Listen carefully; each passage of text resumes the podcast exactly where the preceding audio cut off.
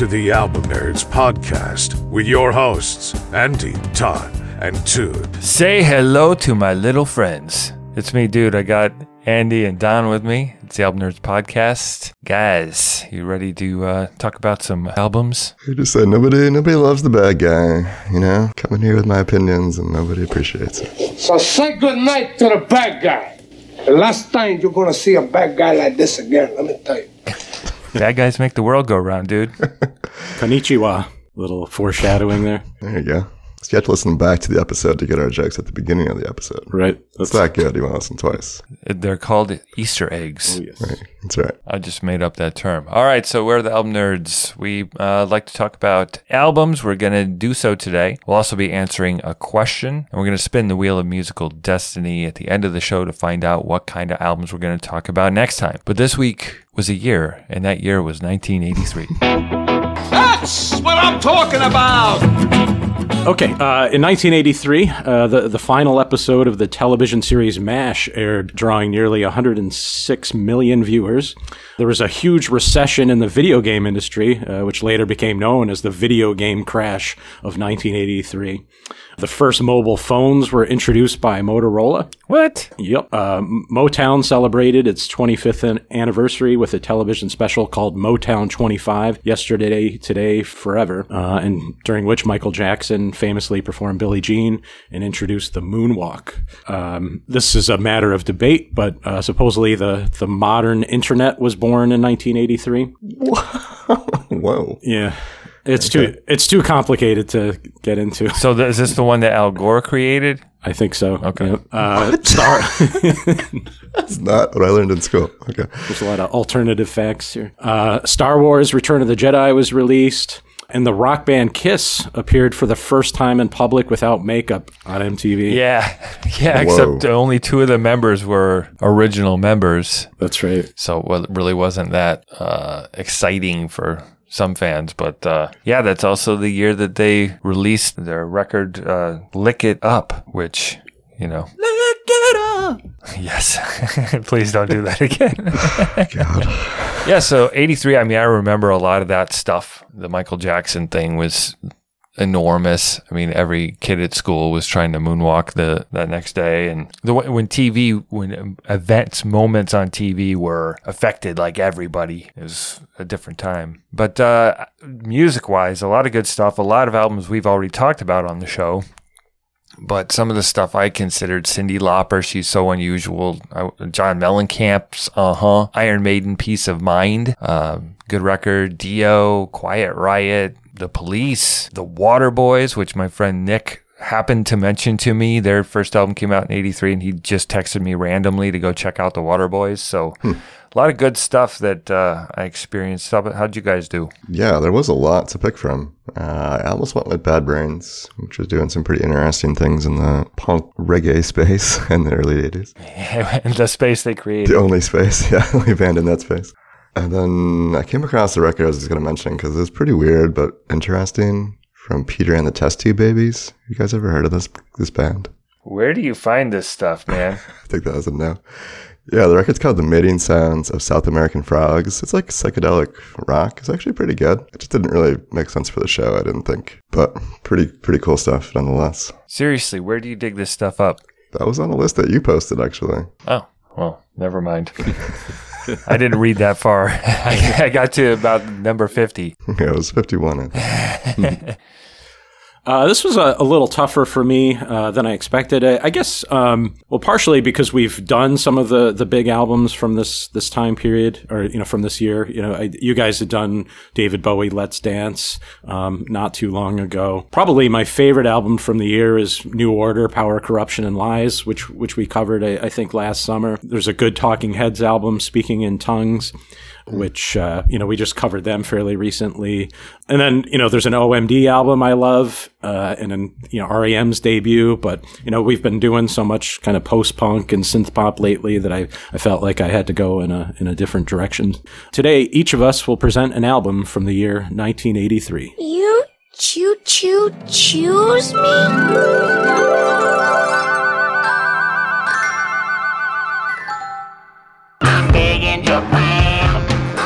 That's so weird.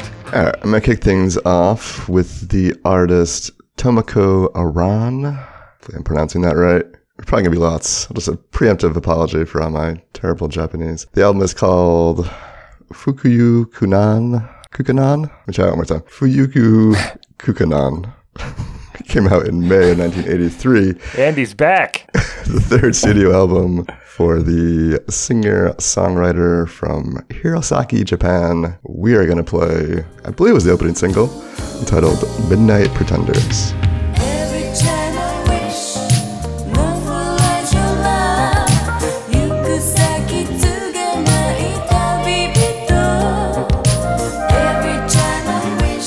Oh, dude, ah, what a groove, man. What a good groove. Just got me drifting along here. The album loosely, the title loosely translates in English as Floating Space, which I think is a pretty good description of the sound here. Um, so the artist, Tomoko, she was put out nine albums between 1981 and 1990 on Warner Brothers, known for kind of making the city pop genre, which was new to me more popular, I guess, uh, in the 80s and 90s. Have you guys ever heard of that term before? Uh uh Nope. I like it though. It's really hard to get a good definition, but it's just kind of like, I guess, urban sounding pop music, uh, whatever that means exactly. Yeah, I read somewhere somebody kind of described it like imagine somebody walking around the city uh, listening to a Walkman, you know, which was like the big technology at the time. yeah, that was huge at the time. Yeah, totally. Yeah, I, I felt like it was pieces of all of the popular pop genres in America at the time, is what it felt like to me. Like they just took all these little pieces from American music and mixed it together well somehow. Yeah, it's kind of an amalgamation of English or American and Japanese cultures. Uh, the record goes back and forth between the two languages pretty seamlessly in the middle of songs. Sometimes it's hard to tell. Yeah, yeah. Yeah, no, it really is. The, that's the brilliance, though, of of sewing in some English choruses and stuff. So if it's like, let's say, uh, "Let's go out tonight" or something, then when you hear the rest, the part in Japanese, because of the way the music makes you sway and you kind of know that feeling and what that music feels like, you almost know what the words are that go along with the English word. It's, it's hard to describe, but it was usually when stuff is in, in uh, other languages for extended periods, it can be frustrating, but I was not frustrated at all. you do kind of get the vibe, at least with some of the English, like what what she's talking about. So, my three words uh, for this record are "Hello, J-pop." J and pop being two separate words, I guess. uh, yeah, I, you know, this was definitely new to me, but I really ended up enjoying it. Uh, why don't we play a cut from the middle of the record? This is Haniya, not to be confused with OutKast. it's not Hey Ya, it's Haniya. Anya. Hanya? Sure.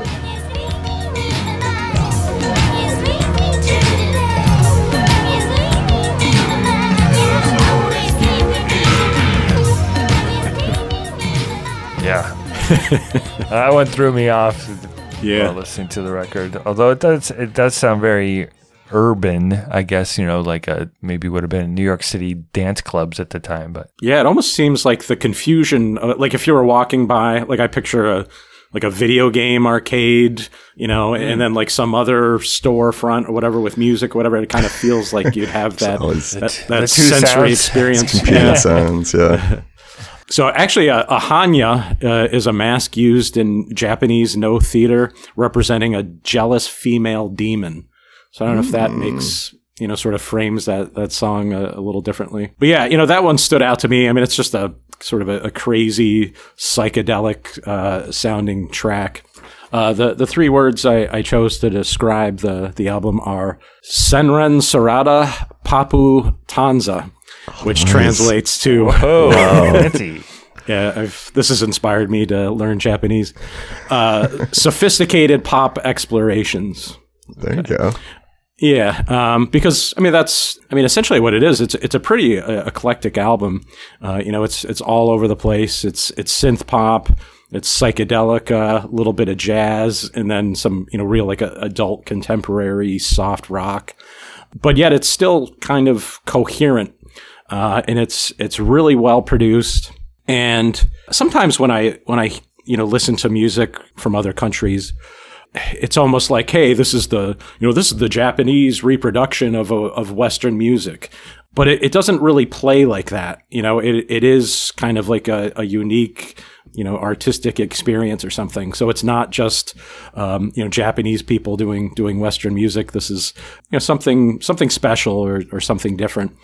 Yeah, I I mean this is not something I would have probably found on my own. Um, but I really enjoyed it, you know, and it wasn't like an anthropological uh, experience. You know, I really just enjoyed it for, for the music. Yeah, I was surprised at how accessible. I mean, it's pop at its heart, so it is. There's something very accessible to it, um, but it has that cool kind of cultural amalgamation thing going on, which is interesting too to hear. It could have easily been playing on a radio station. I wouldn't have at the time, and it would have fit in with everything Yeah. else that was going on. Yeah, I don't. I really didn't get a sense. There wasn't a lot of information in terms of like sales or anything like that, and for this record, but I got the impression it was fairly popular in Japan. But I don't. I don't know about in the states if it really got any any play or, or whatnot. I know one of the songs on here was just sampled by The Weeknd, so it got kind of a little bump in popularity. I think maybe that was last year. That was the Weeknd out of time. It sampled uh, Midnight Pretenders. The last few months I've been working You know, on me, yeah. baby. that maybe like pretty much just took the. Just took a little more than a sample, in my opinion. Yeah, it's a nice little bit of the song to remember. I just I think that's the cool thing that happens sometimes with sampling or or borrowing. Like I I imagine that this music has you know a new window has been opened for some people because the Weeknd and his production team found this and they liked it and they used it and I think that's uh sometimes people get angry about sampling and I used to but now I see the benefits especially when we've got this you know the whole world is at our fingertips so let's use what we find. Yeah, I totally agree. It's definitely worth kind of remembering back, or at least giving a little glimpse of, of some of these things that were happening 40 years ago. Let's play a little sample from I'm in Love.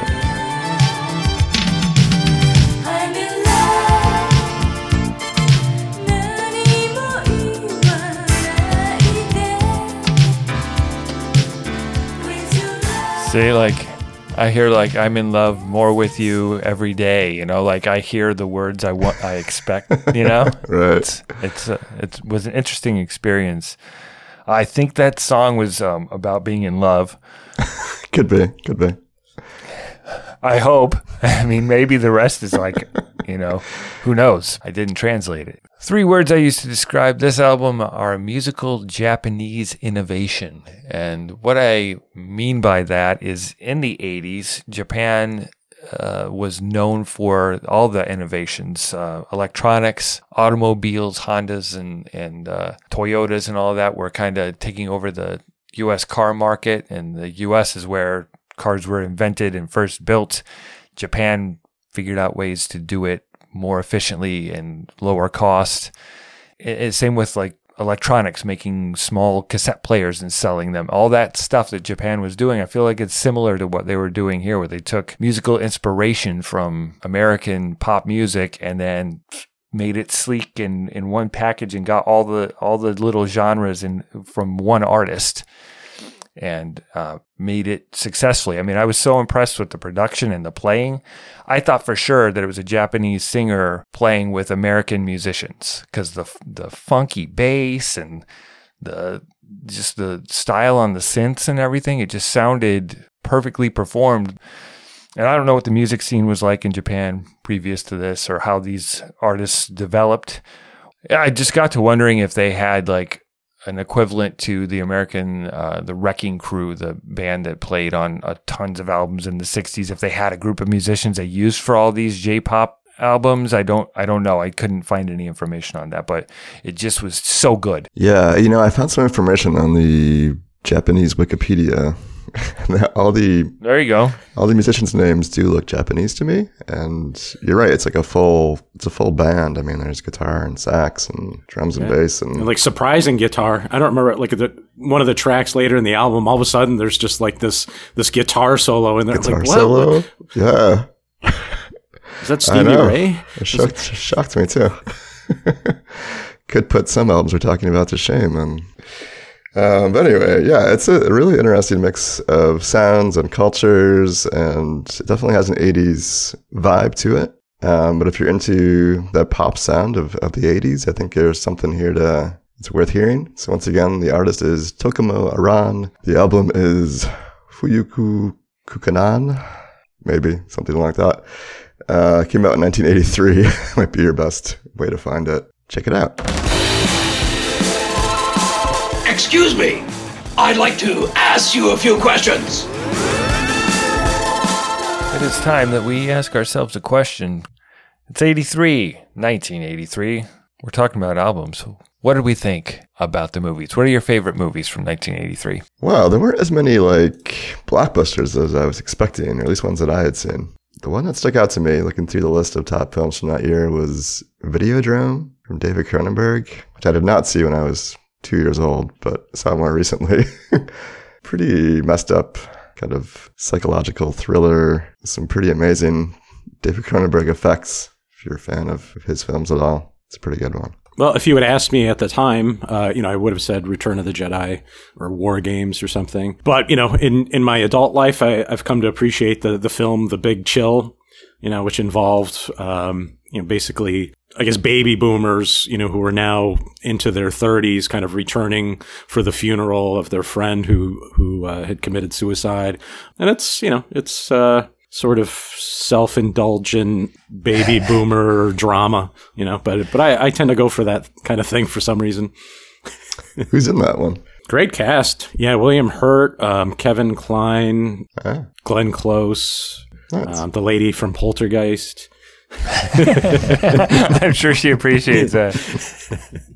Oh, Tom Berenger, too. The dude from Platoon, Major League. yeah, yeah, I was thinking Major League. Yeah, it, you know what's weird about looking at the movies from from 1983 is like like Don said, yeah, Return of the Jedi was a big deal, but when you look at the top domestic box office, of course, you have Return of the Jedi, Tootsie, Flashdance, uh, War Games, Risky Business, and a bunch of those are movies I, I really do like.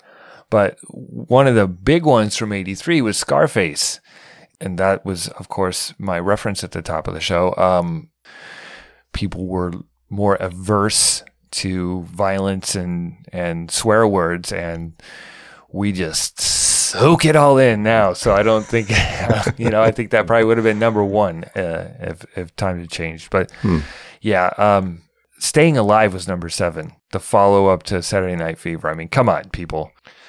All right, so how about y'all? 1983, got any favorite movies? Let us know. Albumnerds.com slash Discord. Is that it? I haven't said it in a while. Yes.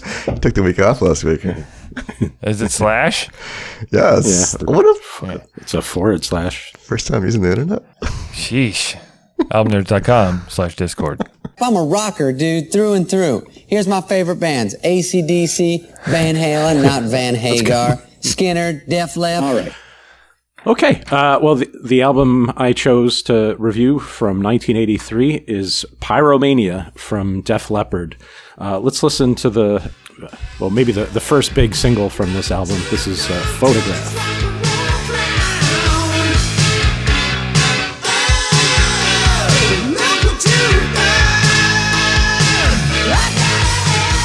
Oh yeah. So uh, that song was a was a big MTV hit. Yeah, probably one of the first real hard rock tracks that they that they em- embraced. So this is the the third studio album from English rock band Def Leppard, spelled D E F L E P P A R D. That's the British spelling. Like, you know how color is C O L O U R? Are you for Sure, real? that's true. They spell butter. no, no, they just thought it looked badass that way for their logo. Uh, so they were formed in uh, Sheffield, England, in 1976. So even when I go out of my comfort zone, I still stick to the to the English.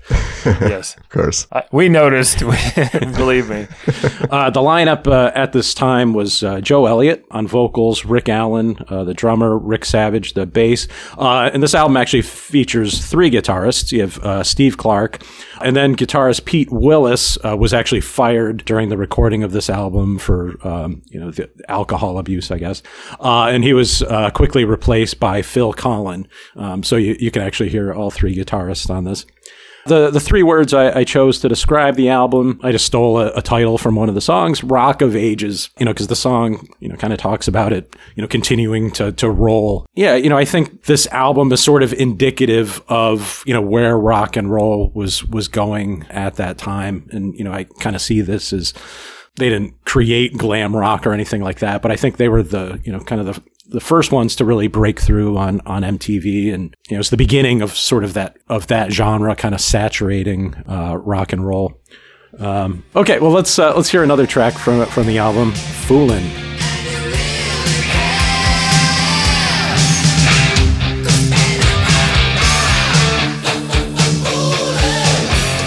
Oh, for, for fooling. This was my jam a lamb in uh, 1983, man. Saw this on Friday night videos and was just like, what is that? I, I This was like the heaviest thing I'd ever heard at, at the time. and I loved it. The three words I chose to describe this album were rock's next level, which kind of dovetails into what Don was saying. Mutt Lange brought out everything in this band. He helped them hone their sound, much like he did with ACDC. Took those hooligans and kind of, kind of made, took you know like a, a laser beam of what they were doing, you know. And I think that's what he did with uh, with Def Leppard here. Uh, they defined what hard rock was going to sound like for the rest of the decade. The the way that they did those vocal harmony things, the yelling stuff that they would all do in unison, like I want to rock and roll. oh yeah, that stuff. Know? When they do all that stuff together, like Bon Jovi uh, took that to the the next level as well. So I think that whole that is the same space, right? You know, that stadium rock where uh, heavy metal bands were stadium rock bands, but they were a little less heavy, like bands like in the 70s. Boston became stadium rock after Led Zeppelin and bands like that. So, like a softer, more commercial version, which can fill stadiums. Yeah, so you mentioned uh, Mutt Lange. That's uh, Robert John Lange, born in, in South Africa in 1948. So, you know, as you had mentioned, you know, he famously did a few of the, the ACDC albums, you know, notably uh, Highway to Hell and uh, Back in Black, which we just covered, uh, you know, not too long ago. And listening through this time, I mean, it's the similarities to, to ACDC uh, were just very apparent. I didn't notice it in the past. I mean, No. I've listened to this album hundreds of times probably over the years, but listening to it with headphones on and listening for details, I heard so many, especially what he did with the way he got Joe to sing, which was not really his style, the ragged delivery and some of the guitar riffs were, but then you've got more guitarists, so it sounds different because it's all layered. But there was, yeah, it, it was ACDC 2.0. And then, you know, uh, the other aspect of the, the production, which I think started on the previous album, High and Dry, uh, was that multi tracking of the vocals, you know, basically Joe Elliott harmonizing with himself. Yeah, that's kind of a Def Leppard signature sound. I've never seen Def Leppard live and I've never really listened to their, their live recordings. I have to imagine that something's probably a bit lost when you, you know, because you wouldn't be able to have, you know, that, that vocal uh, effect. Well, like all of them are singing. Like whenever I've seen footage, and, and maybe they, who knows what they do with if, if backtracking exists or whatever, but they all have the little headset thingies on. Oh, yeah. And every member, drummer, bassist, guitarist, everybody during those hey, hey things are all like filling it in. So Wow. Okay, well let's uh, let's keep going. Um, here's the, the, the track I, I mentioned earlier, uh, "Rock of Ages."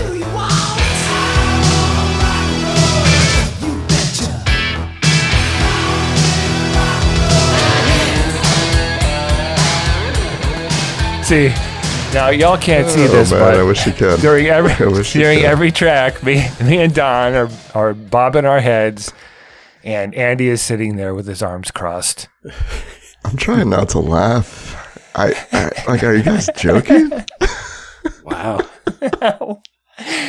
Ooh, All right. Well, I got. I'm coming from total, total opposite side of this one. Um, my three words for pyromania are ACDC without the balls. Definitely hear the strong ACDC tie, especially since we reviewed one of their records not too long ago. But for me, this just has like everything that's fun and exciting about ACDC just stripped away and polished up to this like nth degree and packaged up and feels very commercial and just without a whole lot of artistic merit, in my opinion.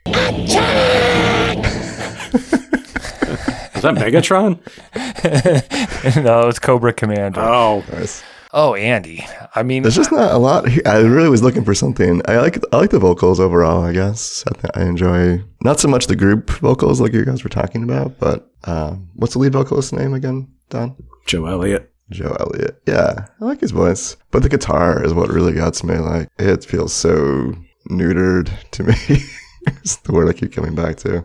Just so basic. You basic. maybe my brain's affected by the time and by my feelings about it at the time because every time I listened to this to prepare for this, I was 100% digging every Into minute. it, yeah. Like, I, so Part of it is just when we grew up is different. I know, and that's I'm never gonna get Yeah. over that.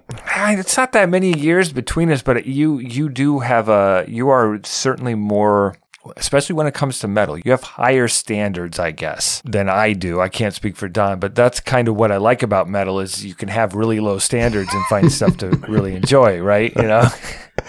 Yeah, I th- you know it, it probably is a kind of a generational thing because I imagine this was probably dudes and and my doorway into sort of hard rock and, and metal. Yep. You know, so this was our first taste of it. with Rock of Ages in particular, like that's one uh, with every rock and roll generation. I don't know. I don't think bands are doing this anymore, but there's an anthem about rock. Right.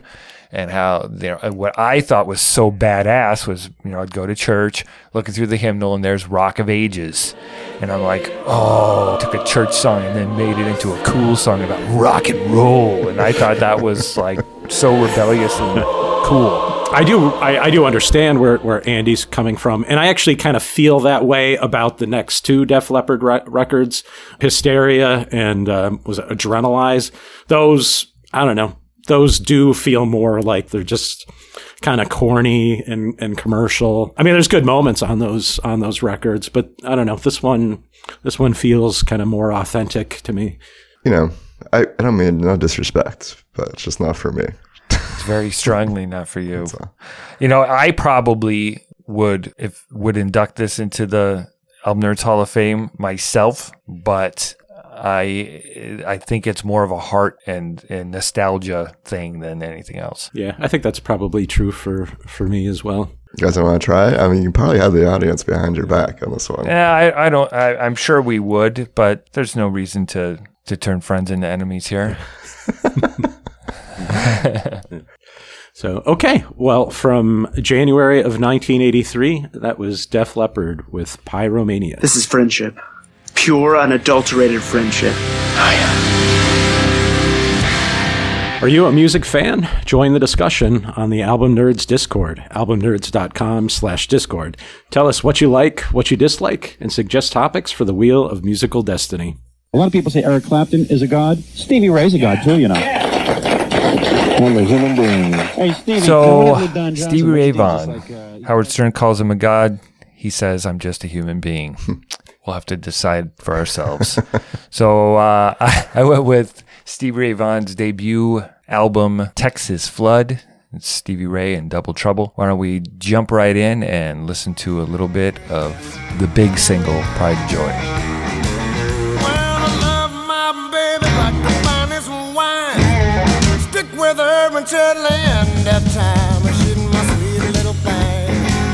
Okay, so that was a little bit of Pride and Joy from the album uh, Texas Flood. Came out in June of 1983 on Epic Records. It was named after the song Texas Flood, which was a cover um, first recorded by blues singer Larry Davis in 1958.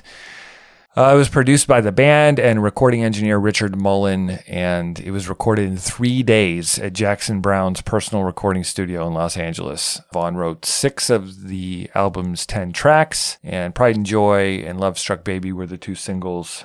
The three words I used to describe this album blues guitar resurrection because the face of music in the in pop music in particular and MTV type music in the 1980s was stuff like Cyndi Lauper and Madonna and and the Police and stuff like that and I feel like I mean blues at that point was not That's cool. something people were into. It had kind of died with the blues rock of the 70s, and he brought it back. Yeah, I mean, he took bits and pieces of all that he learned as a kid growing up on Albert King, Otis Rush, Muddy Waters, uh, Lonnie Mack, and then Jimi Hendrix and Eric Clapton. There's little bits of that in here, but he puts his own flair on it, his own style. Yeah, Stevie Ray Vaughan. I never dug in before. You guys? Not really. I mean, not to this degree. I'm sure glad that we had the chance to. Yeah, I mean, it's somebody that I've, you know, has been, you know, kind of in the background, and I know that he's, you know, the guy. But um, no, I've never really spent time uh, with with an album before. Yeah, at the time when it came out, I thought it was like too grown up or something. It was like old people music. I actually think I thought that song was Huey Lewis. His voice kind of sounds Huey Lewis. Oh, yeah, yeah, a little bit, a little bit. All right, so why don't we shake that off? And uh, not that I don't love Huey, because I do, but why don't we uh, listen to a little bit of Dirty Pool? You've been playing Teddy Boo. I can smell the cigarette smoke, man. I know, right? I, I like that guitar strumming there, though. It's almost more like like Spanish guitar or something. Yeah. You know that that kind of back and forth on the same string.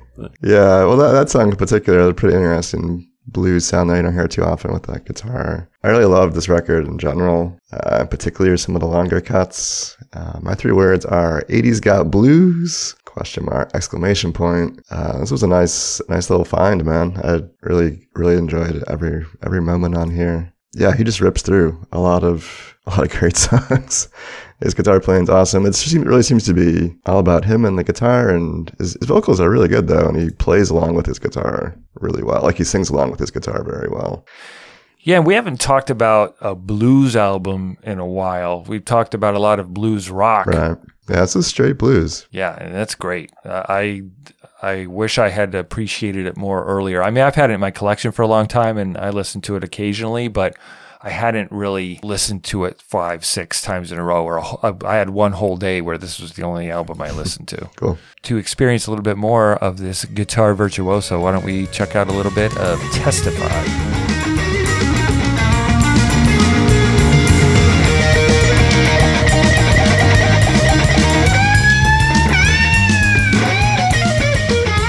That may have been the highlight of the album for me. yeah, it's really good.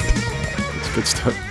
So that's sort of a loose cover uh, of the Isley Brothers uh, song "Testify," um, although you, you can barely uh, barely recognize it.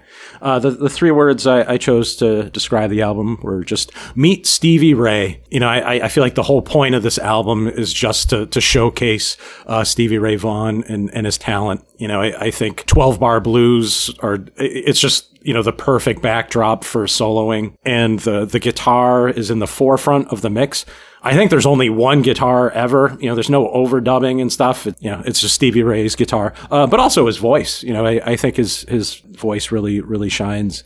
You know i'm not the biggest blues guy uh, in the world but like i I really appreciate Stevie Ray Vaughan's, um, no, just uh, the way he plays. You know, I think I can pick out Stevie Ray Vaughan versus Eric Clapton. You know, I, I think he's kind of innovative in, in where he goes with his, his solos.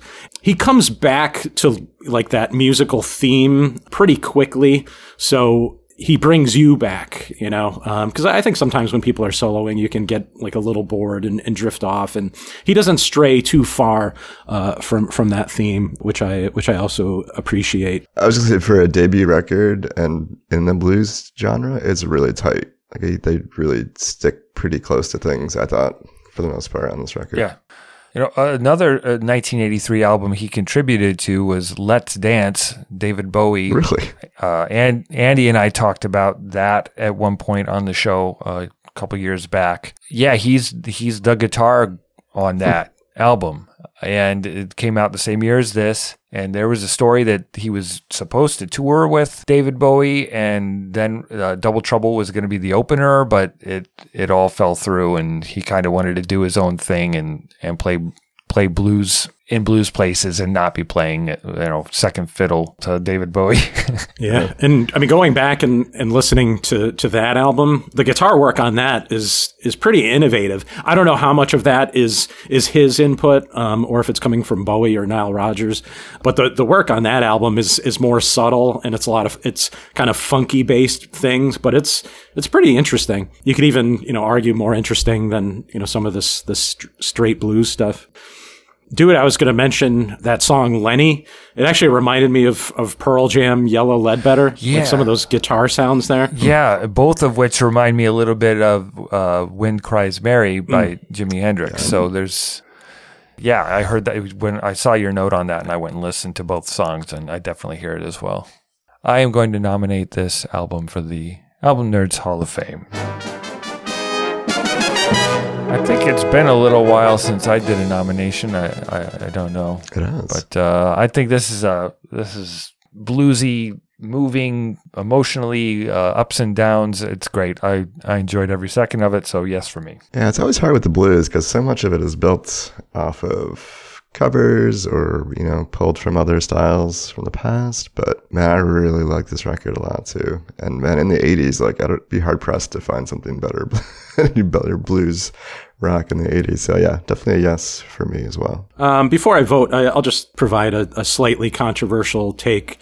I'm going to say that, and this is no offense to, to Stevie Ray Vaughan, uh, it's not his fault, but I, I think in some ways this album may have set back guitar rock because you know this, this is a time you know kind of in the post punk era and in the the metal era you know where people are starting to diverge from the blues you know um, and we're getting more innovative with, with guitar play. And I, and I think you know with this album I don't know it I feel like any you know great guitarist that came afterwards is feels like they have to play the blues and I don't know if that's you know But around the same time, Eddie Van Halen was setting a new standard for how to not play the blues. Right. Right. So I think that th- it became two camps. I think like your Jimi Hendrix, which was kind of a mix of the two, the blues rocky thing. I feel like at this point the paths were diverging, and and Stevie Ray was just reminding people of this road too. Yeah, I I think that's a that's a fair point. There is a group of sort of I think music snobs that are just like you know if it's not the blues, it's not worth my time. You know, and I, I think people see it as sort of like this purest form of of rock and roll. You know, and with you know every metropolitan area, like every night you can go out and there's somebody, you know, tr- trying to be Stevie Ray Vaughan. Um, but anyway, uh, yeah, great album, definitely Hall of Fame. Wow.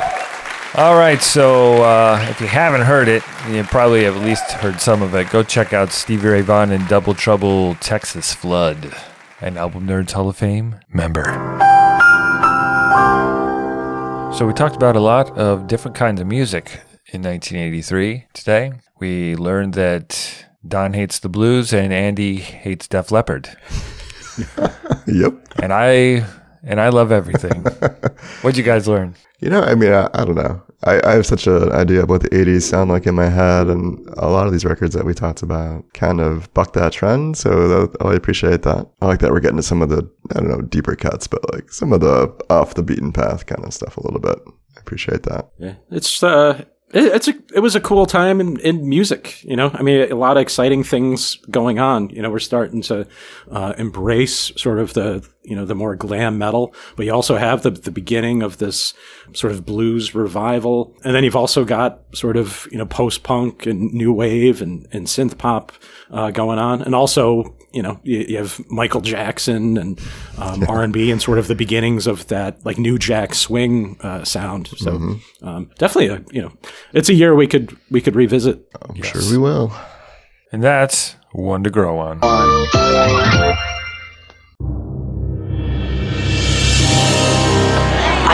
I'm your. I mean, your destiny. All right, boys and girls, that time again to bring out our favorite AI bot, Wadbot herself, to tell us what the future hold, has in store for us next week.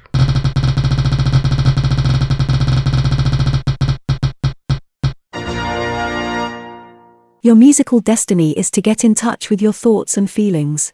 You will be exploring those with the assistance of singer songwriters of the 1970s. Ooh. 70s singer songwriter. That should be fun. I feel like, uh, Yeah, we, Like all those Laurel Canyon people. Yeah. Mm-hmm. I mean, James Taylor, of course, comes to mind. Carole King, Stephen Bishop. I mean, there's a, there's a lot of well-known choices, and there's a lot of one-hit wonders in that era too. So we're these would be solo artists. Yeah. what about like Simon Garfunkel? Would they qualify in this case? Or is that You could use Paul hmm. Simon. okay? Yeah. Just one or the other. Okay, who's your favorite 70s singer songwriter? What's your favorite album from 1983? What else are you listening to? Let us know. Join fellow album nerds on Discord at albumnerds.com slash Discord. You can email us at podcast at albumnerds.com. Follow us on Facebook and Instagram at Album Nerds. And please subscribe, rate, and review on your favorite podcast app. If you'd like to support the show, you can do so via PayPal at albumnerds.com slash support. Thank you once again for joining us on the Album Nerds podcast. We'll catch you next time with those 70s singer-songwriters. We're all going to be moved. Uh, thanks for listening, everybody. See you. Sayonara. That doesn't sound racist, right? Because we did.